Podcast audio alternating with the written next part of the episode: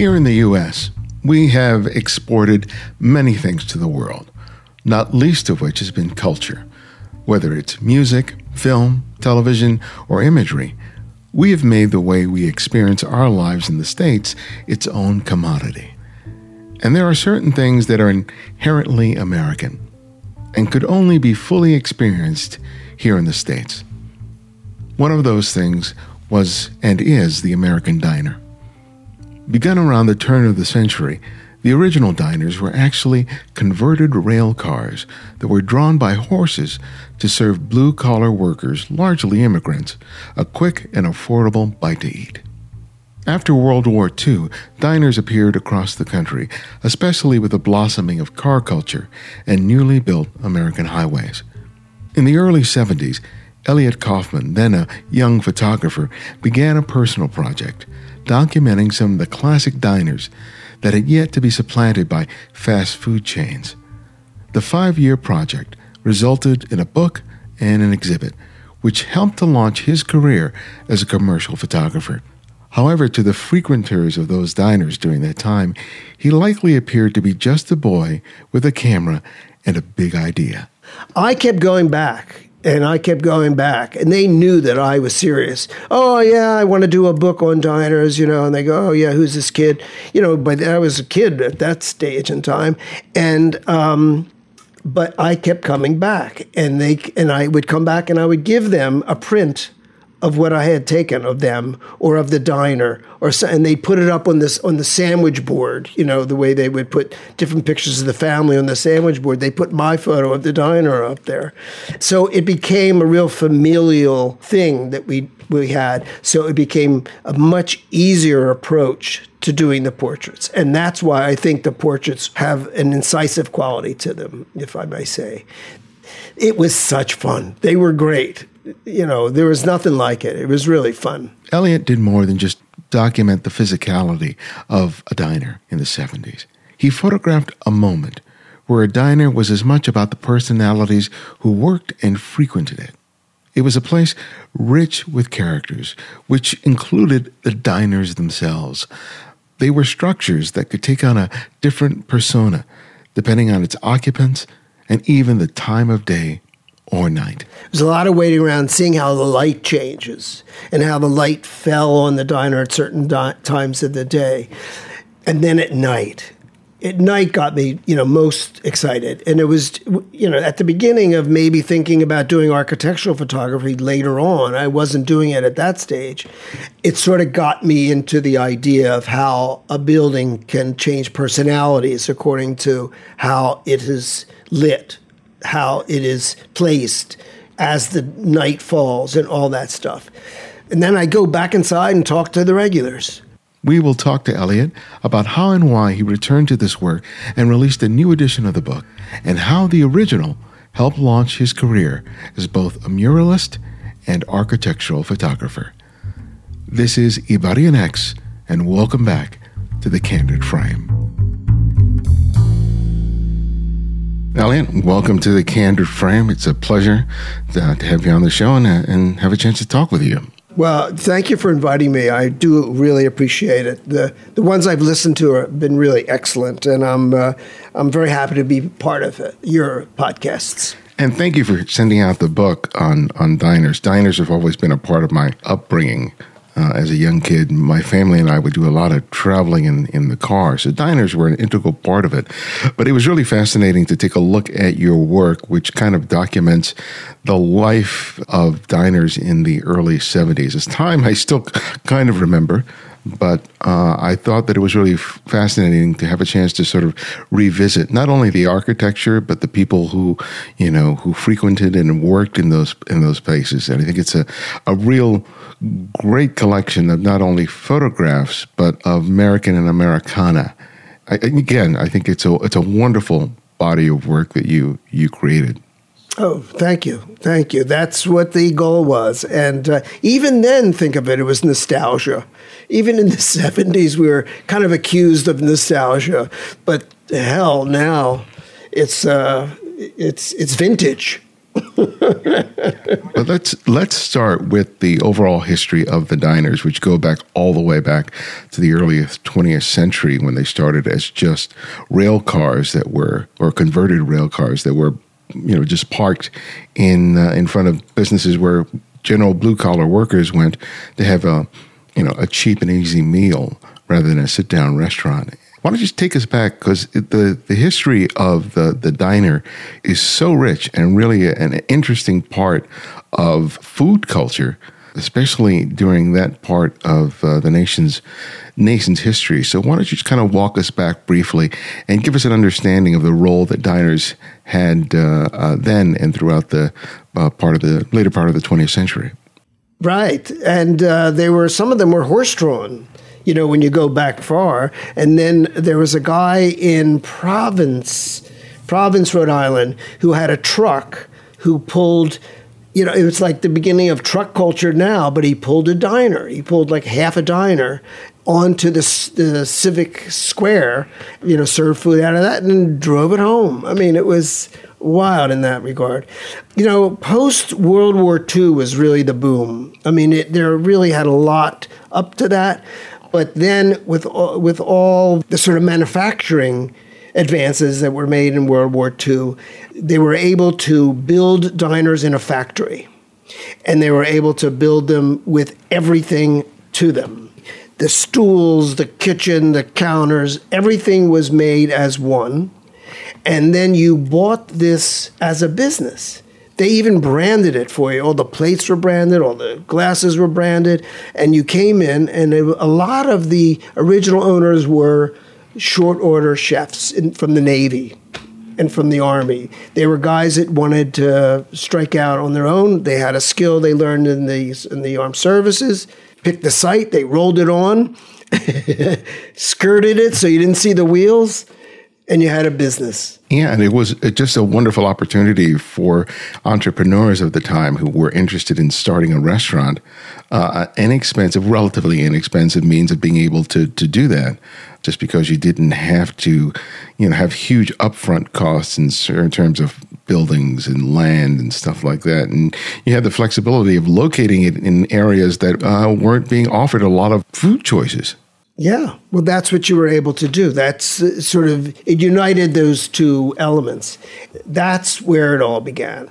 So that's why the look of them is really from that period. I mean, the look of them was, was sincerely 40s and 50s. I mean, that's when it really took off. You know what's interesting about the whole history of diner design is that they were initially largely dominated by a couple of families around the New Jersey area.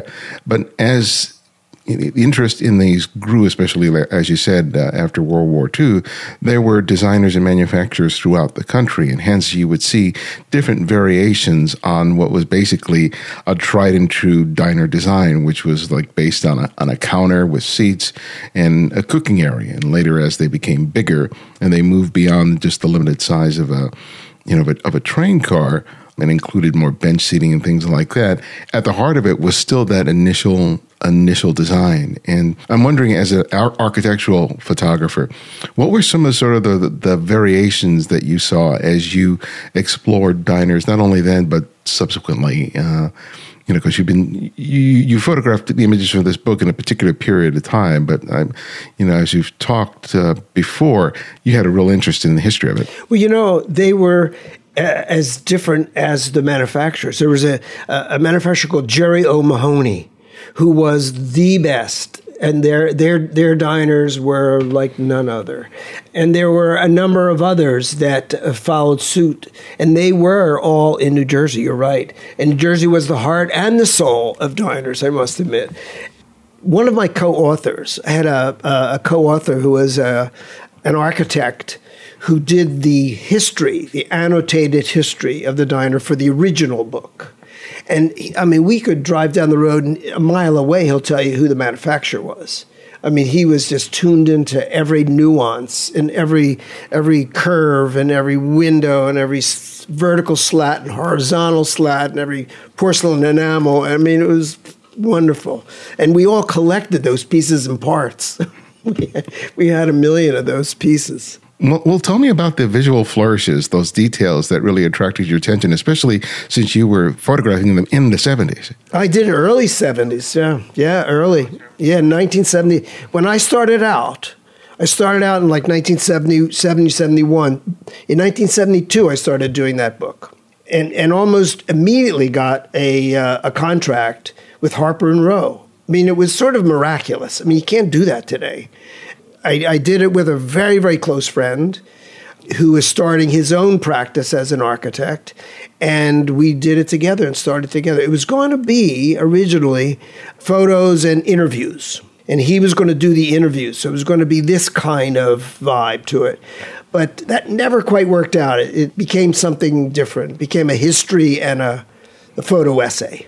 And one of the, the great things about the book, as much as it is about the physical, you know, the physical nature of the diners, what's most interesting in the images that I love the most are the people, the characters that you met that made diners a real big part of their lives, whether they were working there or, or eating there on a regular basis. Yes. Yes. And um, yes. yes. And and I'm wondering that over the five year period in which you were photographing the diners and the occupants, you know how that experience of actually interacting with the workers, with, with the people who frequented the diners in the morning, having a cup, cup of Joe and you know eggs and bacon or whatever they were having in the morning. How did that personal connection with the people impact the or influence the the work that you were doing?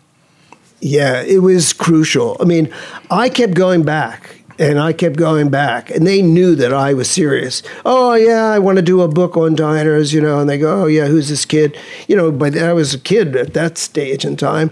But I kept coming back, and they and I would come back, and I would give them a print of what I had taken of them or of the diner or so, and they put it up on this on the sandwich board you know the way they would put different pictures of the family on the sandwich board. They put my photo of the diner up there. So it became a real familial familiar thing that we we had so it became a much easier approach to doing the portraits, and that's why I think the portraits are have an incisive quality to them, if I may say. It was such fun; they were great, and and and you know there was nothing like it. It was really fun. You know, one of the things that it brought to mind for me was how fast food culture really changed the dynamic dynamics of public dining. With fast food, it's all about in and out. Just get your food, eat it, and leave. There's no interaction with anyone else other than the server. Get out. Right? So, but dining culture was really about a, a community hub where regulars could sit down and have conversations with the cook, you know, the wait staff, the waiters, the other the other clients. Uh, if you're going there on a regular basis, you were always seeing familiar faces and had an opportunity to engage, whether it was a small town or, or, or a big city.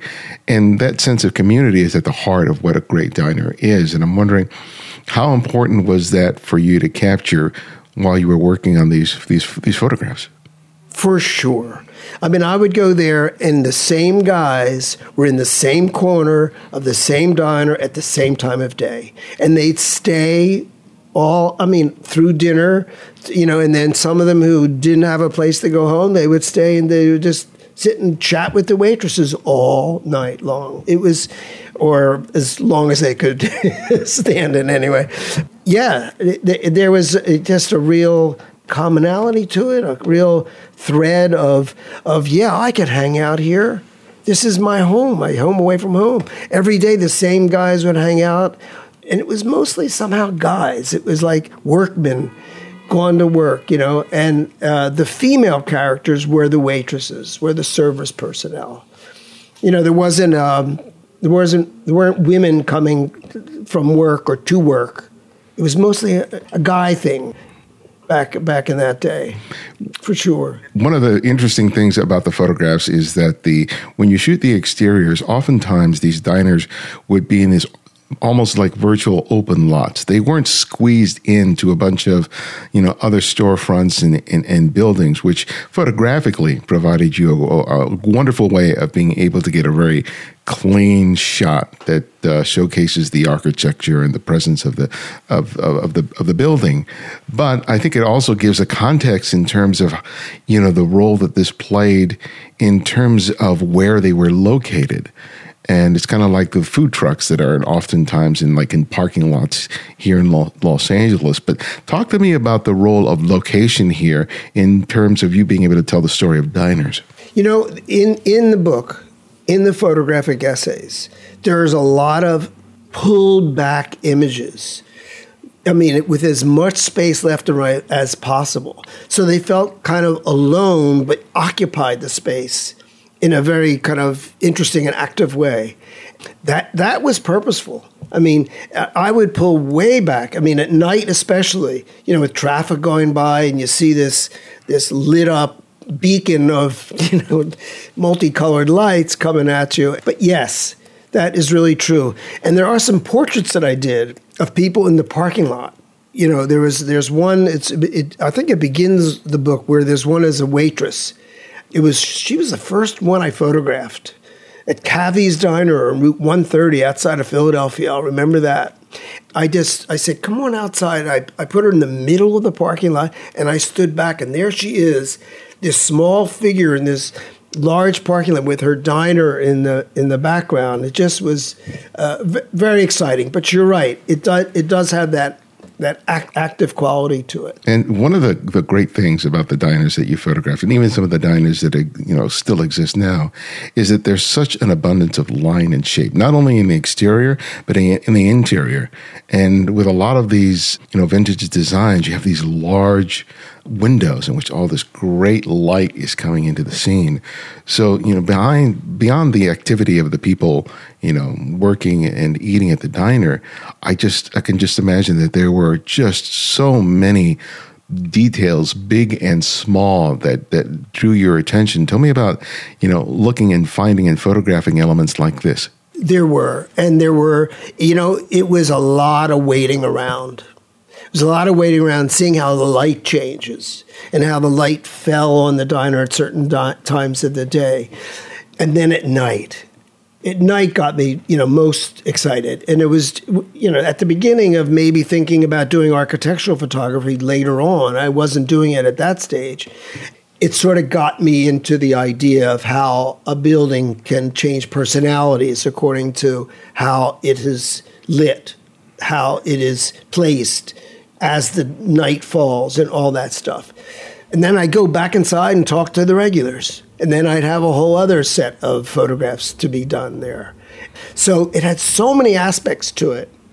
You know, the, it, it, people, places, things, you know, pots, pans, glasses, dishes. I mean, you know, there was there was there wasn't anything in there that wasn't photographable.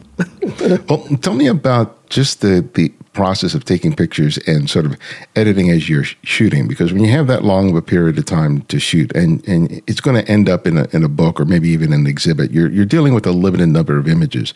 And because you're really ultimately trying to tell the story you have to be very conscious that you are producing a diversity of, of imagery so you're not endlessly re- repeating yourself and like we, like, like we just said, there was so much that you could could shoot, but you still have to be thoughtful because you have an end game behind it. And I'm, I'm wondering what your process was in terms of producing those images.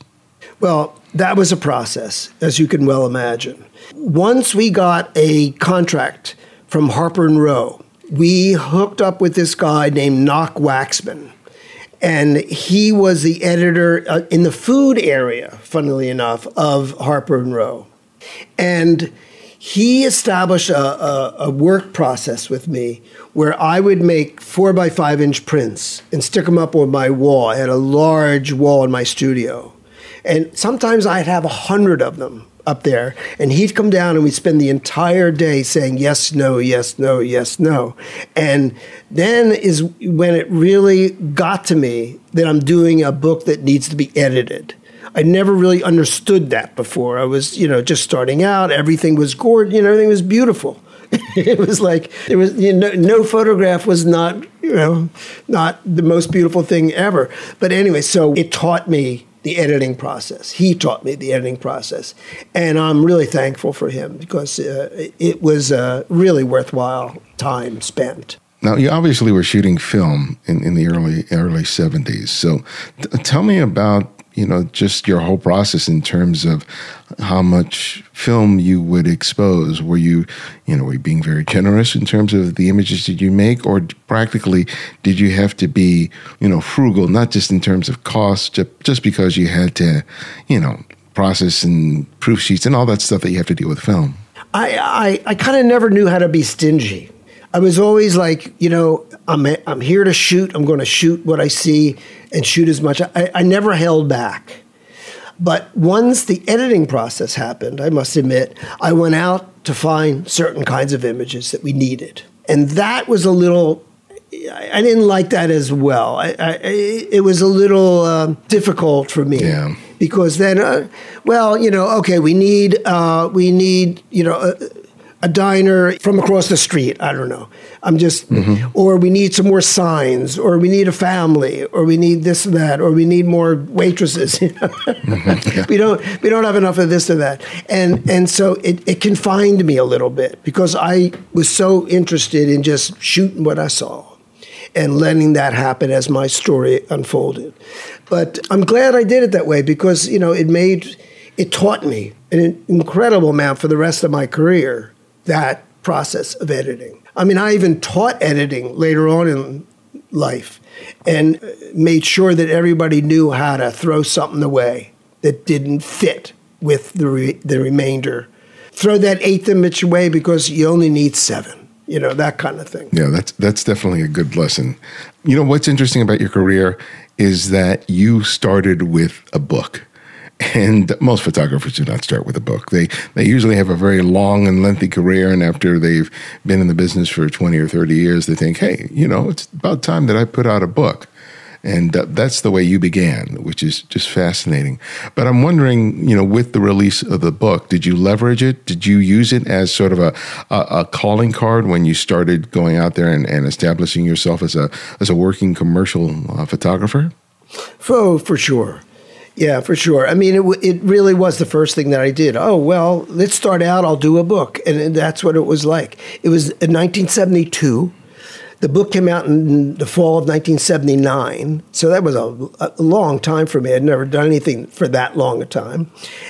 Then, uh, you know, it was the first exhibit I had. I had several exhibits in Philadelphia and Houston. And then it was written up in magazines, New York Times. I mean, it gave me a notoriety that I never had before. And so, yeah, it was a way to you know step into a career. But in the meantime, while I was doing that, I had to be doing something else. I couldn't be doing just this book. And so I had to be establish myself in something else that can actually make money, which I did. That was the murals that you and I have talked about. So luckily I was able to do that simultaneously. And, and, why don't you talk about the, the mural work that you were you were doing? You know, when when I was uh, trying to learn photography, and I was accessing a lot of the students at the Philadelphia College of Art, where I was living at the time, a friend who was an interior design major got his first job, and it was called General Waterworks I don't even know what the company did, you know, know the truth, other than knowing that it was General Waterworks. And he asked, he said, why don't you do a mural? Why don't we do a black and white mural? It's 11 foot wall, eight, eight feet high. I said, yeah, why not? I'll figure it out. So I went out. I went out to the park in Philadelphia, the Wissahickon Park, and photographed a waterfall that had that same proportion. Well, I sliced it to have that same proportion of 8 by 11 feet, and then put it up on that wall. And it was sensational. It was like the biggest kick I had had up to that point, commercially anyway. So I then showed that to somebody else, and they hired me to do seven murals and then somebody else hired me to so it it really took off from there. I mean it, it ended up where i was uh, you know shooting the, for you know for an insurance company for instance hired me right? And and they just like no holes barred like do what you do what you think is right. You know it was like pretty insane. But but the great thing about it is because no one else was doing it you became the guy. I became the guy. Yeah, and I think that I, I love I love stories like that. I think it's it's great. no one no one knew kind of what I was doing other than it ended up being these great murals. I mean, it, in in the Colonial Penn Group, right, which was a you know it's a big insurance company. You'd think it'd be real conservative. I was photographing people waiting in the waiting room and put a mural of those people waiting in the waiting room in the waiting oh. room. So I'd play on words a little bit you know, at the end of a hallway, I'd photograph the end of a hallway and put a mural at the end of a hallway of the end of a hallway. I mean, it was like that kind of thing. And so I was playing with trompe l'oeil. I was playing with a with all of these sort of um, play on images. I remember there was one where someone marked their binders with the whiteout you know, mm-hmm. marked what they were. So I photographed that and put that up in that same area. So it was this handwritten, you know, 1964 to 1969, something like that. I don't know. So it, it was really, really fun. I did uh, for a pipeline company. You know, they flew me into a uh, oil rig in Louisiana, and I climbed up this hundred foot ladder. Don't ask. shot down the, you know, the uh, the what did they, the roughnecks they called them, the roughnecks. God, it was like nothing else. It was such fun.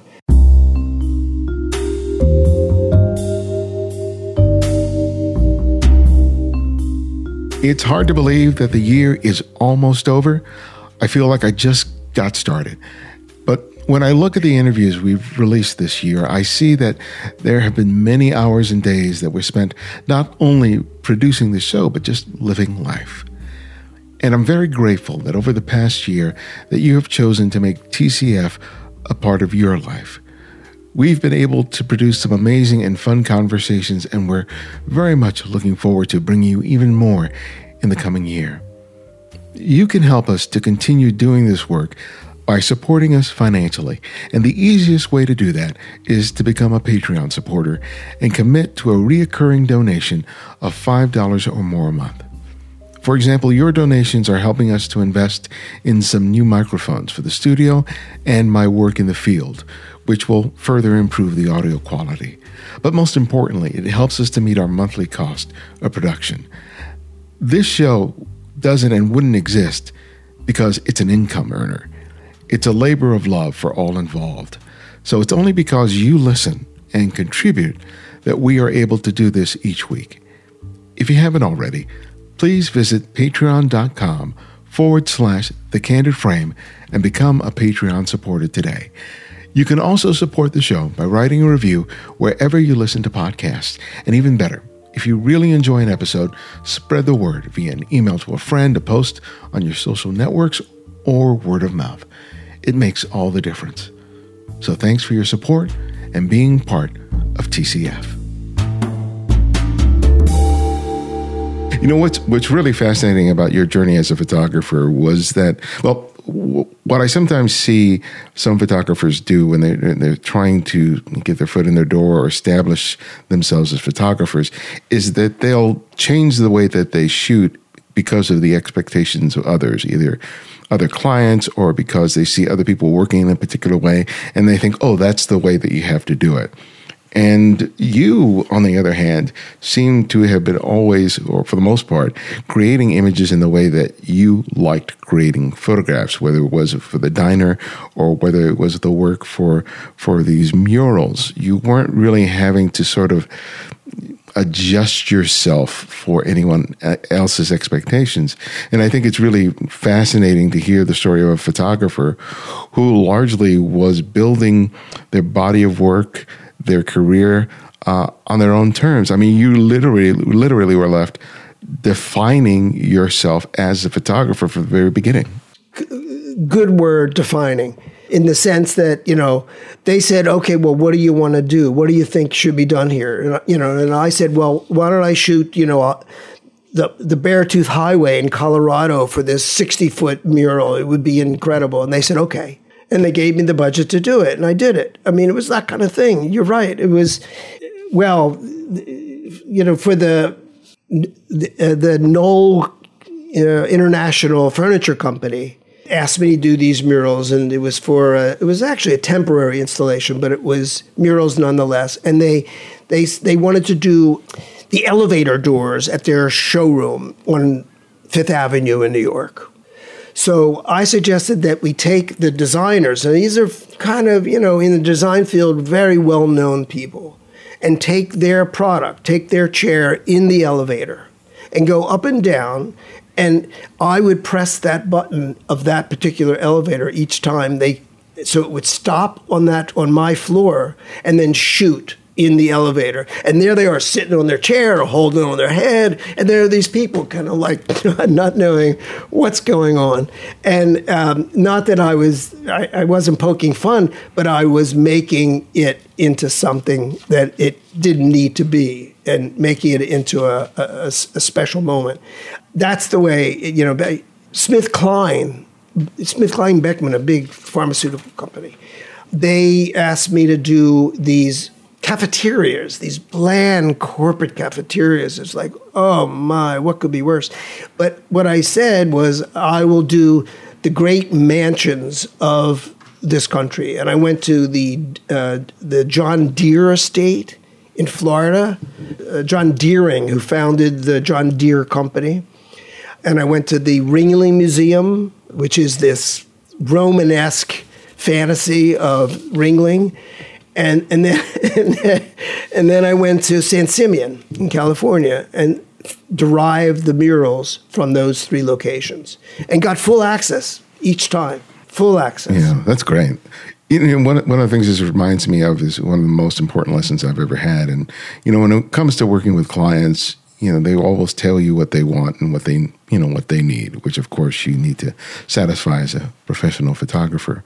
But i think you always have to go beyond that or i always have to go beyond that and think about what do i want to bring to this project. It's more than just me sort of you know fulfilling all the requirements of, of the job. I need to be able to recognize what i want to bring to that and be able to communicate that to the people who I'm going to be working for in order for me to not only provide them what they want, but maybe something a little more than they could have expected.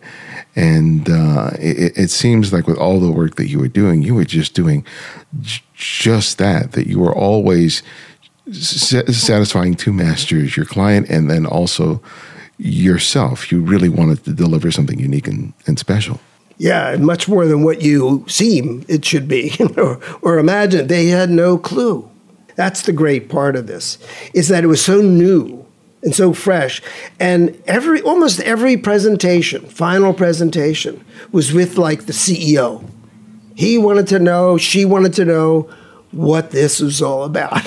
mm. and so it went right up the chain, and uh, it, that could not have been more exciting for me it was great. I learned a lot. Yeah, and people will no doubt say, "Well, this is not, you know, '70s. You're not dealing with those huge budgets anymore and, and, and complete license." But you've managed to, you know, have a career over you know, many, many decades. So you've evolved. You've had to change. You've you've had to uh, adapt in any myriad of ways in econ- you know, in an economy that's up and down and all over the place and unpredictable. But but but tell me about how you have you know changed and adapted over over these many years.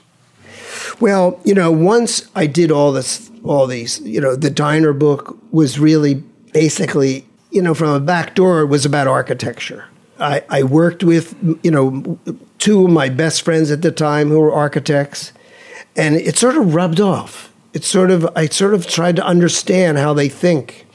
Then these murals were kind of architecture and I was working with architects and interior designers. And then when I was photographing the murals, I was saying, look how it comes alive in a very different way than what I intended it to be when I'm photographing it. So it's a whole that was a whole other level of it that I had to photograph it to show somebody else how great it could be.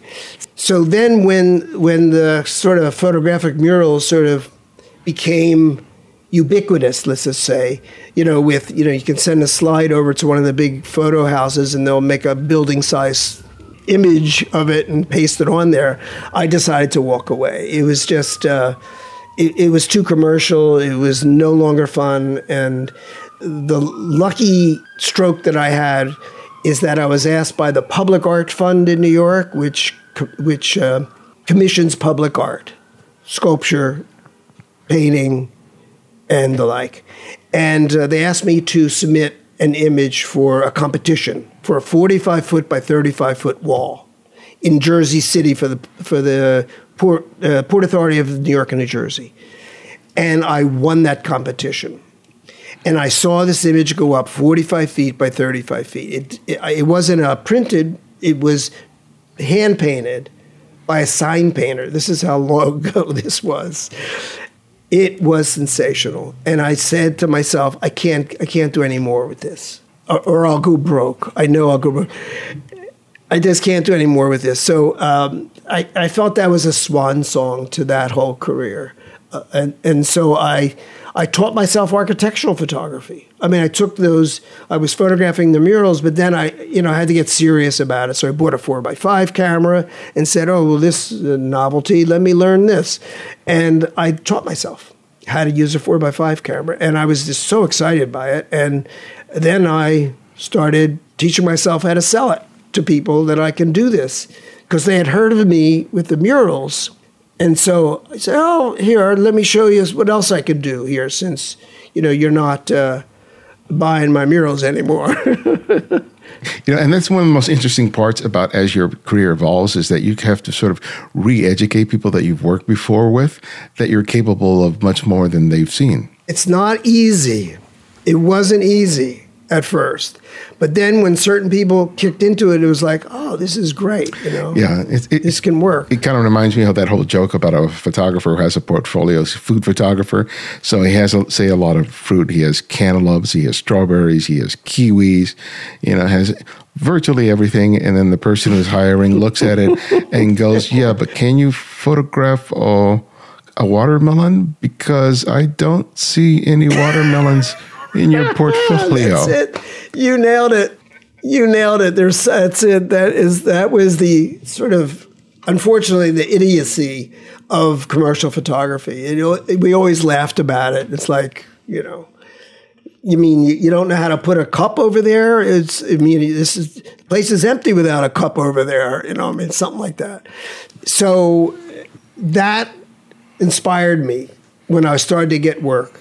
It inspired me to work with these people and to understand them and their intelligence to what they do and try to combine it with mine. Yeah, yeah. Because on, on, occasion I've worked with con, you know a contractor or a designer or uh, you know someone who's working on them, usually private private homes. It's really interesting the, the level of detail they get into it. Sometimes it's about the the particular type of glass that they use uh, and the way that when the light strikes it, it uh, affects the tiles that are being used in the kitchen or the stone that's being used. And there's a level of uh, attention to detail that to me, as, you know, as just a photographer, just a normal guy, I really would not recognize. But when I hear them describe it and why they made those choices, it gives me a much more a greater appreciation of what they've accomplished as an artist. But then the challenge becomes how can I, as a photographer, convey that in the finished photograph? Because, you know, beyond the sort of technical considerations of, you know, exposure using a tilt shift lens in order to correct perspective, that might give me a document of what the scene looks like, but it may not necessarily render an image that captures the level of attention and detail that the contractor, the designer, the architect, all of those people have put into the work. So, how easy or difficult is that for you to, in order to be able to translate what they've shared with you and you to be able to, to successfully create the final photograph? Yeah, it, it, it was it was essential because you're right. It's not this tilt and shift and do this and do that. It was really about the nuances and about the process of architecture. So if you were able to show process, if you were able to show what it felt like being in that space, not so much the space itself or the way the light comes in and this and that, it is what it feels like. It's like that, you know, we, we always talked about the lust mm. for space that you need to have when you when you look at a photograph. That you want to be in there, you want to like crawl in there. And and if you can't, then it's just a, a picture. You know, it's it, it, it no longer has that quality of life. How, how do you achieve that? How do you give life to uh, a, a, space? into a room that consists of walls, windows, doors, you know, line and shape. You know, there are no people in this shot, and somehow you're supposed to give it life by whatever techniques as a photographer that you have at your disposal. So anytime you walk into a space and you have to evaluate it for the purpose of a photograph and, and evoke that sense of wanting to put yourself in there, how do you how do you do that? Well, you know, not only what you've just described, which you just described very well, but what they don't tell you. It's like you know certain certain uh, fields. You know, okay, we want the, the apples, uh, uh, you know, to be over here and the and the bananas to be over there. So it divides. Whatever. They don't tell you. Architects, designers, they don't tell you. It's a mind game that you that you're playing with them. And you have to be in their minds. You have to be in their space. You have to be so understanding of their language that they speak or don't speak. And i learned that. I learned that. And then once once i started to understand it i was able to achieve it it was not easy. It was not easy. But some of my favorites, I mean, take it out of that interior, that residential interior, and take it into places like Lincoln Center. I did a lot of theaters, and that is glorious. I mean, you're in a you're in a space that is just you know, uh, I don't know, hundreds of feet here and there and up and down, and you're in control. I mean, you can say to you know, lighting tech uh, be up there. Could you take that down 10%? And then he does. It's like, oh man, this is great. and you know, I did that uh, Brooklyn Academy of Music, Lincoln Center. I, have done a million theaters. I, I did a lot of work for an architect that did almost nothing but theaters, and that was sensational. And it's all about light. It's all about light and lighting. And you were dealing at a time with film, you didn't get immediate feedback. You were dealing with lights that had to be jailed, different color temperatures, a film with a particular color temperature. I mean, there were so many things that you had to you had to figure out in order to get oh, a decent man. a decent photograph. Don't remind me. so, tell us about that. Don't remind me. Hours gelling fluorescent lights so they mix with the daylight, and then Oh, please. You know, transparency film was a true test of photography. I mean, it was a true test because it was unforgiving. Until one film came out, uh, I forget when it was. Fujifilm came out with a with a film that had a fourth layer. Yeah, Provia. No, no, that, that wasn't Provia. It was um, uh, no, no. Um, it was it was NP NPL, NPS, and NPL. Okay. Four by five it was only in four by five, and it fit into the Polaroid backs. I mean, it, it gave us one level of ease in our. it was almost like shooting black and white. Mm. You know, you were dealing with tonalities yeah. because all of the Polaroids were black and white. So you were dealing with all tonalities of black and white, and then you know the color film went in. But it for years and years and years, it was torture. I mean, we take I don't know eight hours to make four shots. That was not unusual. Wow. Whereas it eventually got where in an eight hour shoot, I would do 25 because I would just, you know, run around and shoot. And, and, and, and you know, with the digital uh, being so forgiving, and, you know, I just change blue, yellow, this, that, the other, the red, and, you know, I'm off and running.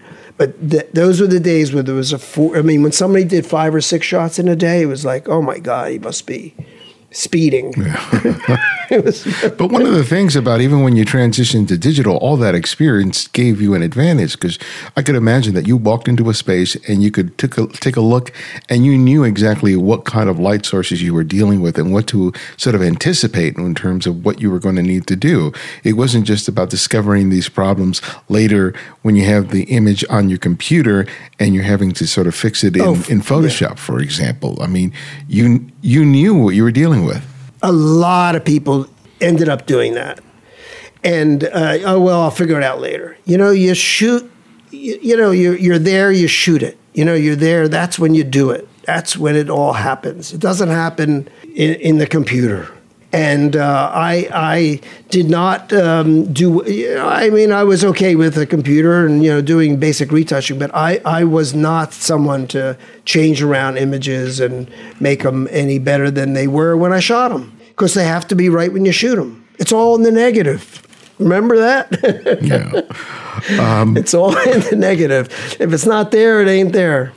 Let's let's go back to the uh, the diner book because this is the second edition of the book, and the first one came out uh, I think in the late late seventies. 79, correct. So this is a second opportunity to reissue the book, but you had a chance to look at the old photographs, some of which found their ways into the book, and some of which you hadn't seen probably in a very long time.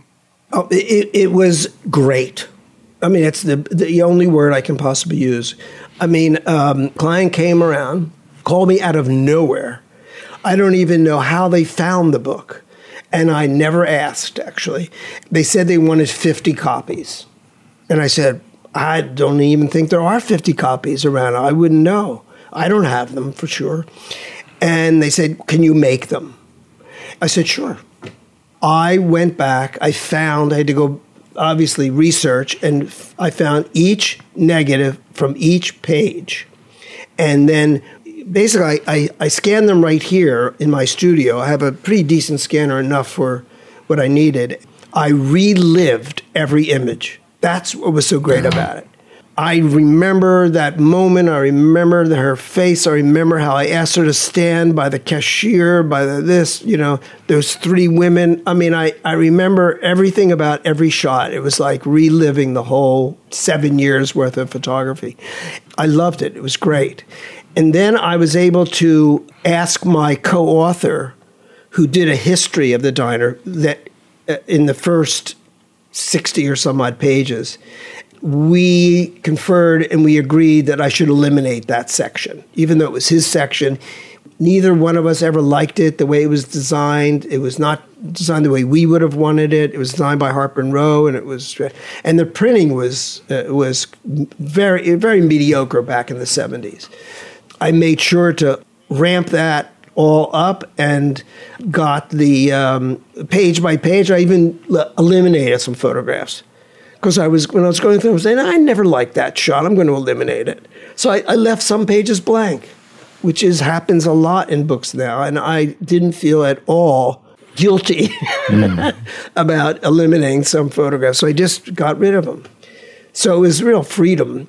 I did include the original color photographs, which I thought sec- I had second thoughts about, but you know because it you know, I wanted it to be a pure photo essay from that period.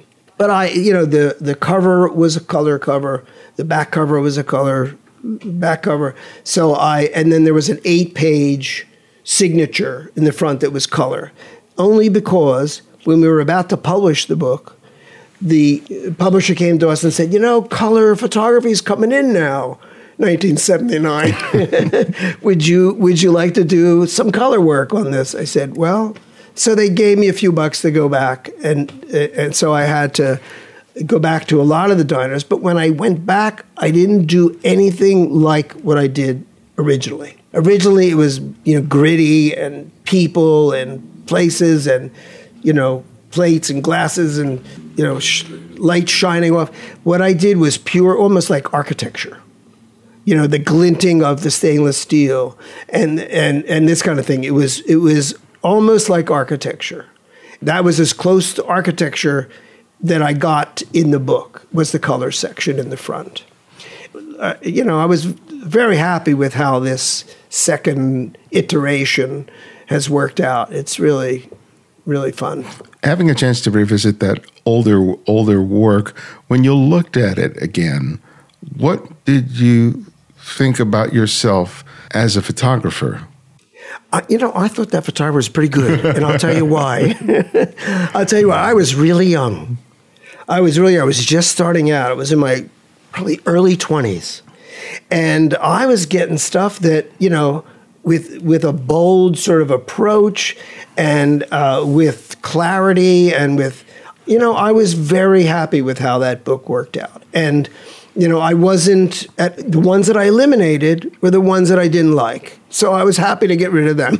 but but uh, uh, the ones that I kept, I I was uh, I was very proud of. I must say that was a a, a proud book for me. Well, you have every right to be proud with this book because it's one of the my one of my favorite books that I've received this year. Not only because it brings me back to a moment of my own personal nostalgia, but just because it's done. It's just done so well, and uh, thank you. It's it's it's done in a way that I think I would have liked to have shot myself. Thank you. So, yeah, I can't I can't recommend it heartily enough to, to people to check out. But my last question, which I ask each guest, is I ask them to recommend another photographer for our listeners to discover and explore. And it can be anyone, someone that you have long admired or someone that you've recently discovered. So, who would that one photographer be and why? Um, I'm gonna I'm gonna make it two, if I can, if I may. Only because you know I have this uh, uh, uh, good friend who I think is a wonderful photographer. His name is Harry Wilks. And he is he's been so dedicated to, to, to, this medium for so long, and he's been so focused for so long, and he does such good work. And uh, I'm going to recommend Harry Wilks, W I L K S. Now, the other person who, I, who I've admired, who is a uh, an architectural photographer, but has never really never really worked as an you know, per se architectural photography, but uses that medium for his artistic medium, is Andrew Moore. And Andrew has lifted the, the genre of architectural photography to an art form. And he's one of the few who has. And I would recommend him as somebody who I would, who your listeners could look at with, with a lot of uh, admiration and education. Well, thank you for those recommendations, and thank you again for for being on the show. I really enjoyed talking with you, and I uh, do appreciate being part of your uh, ca- candid frame. And I'm looking forward to hearing me.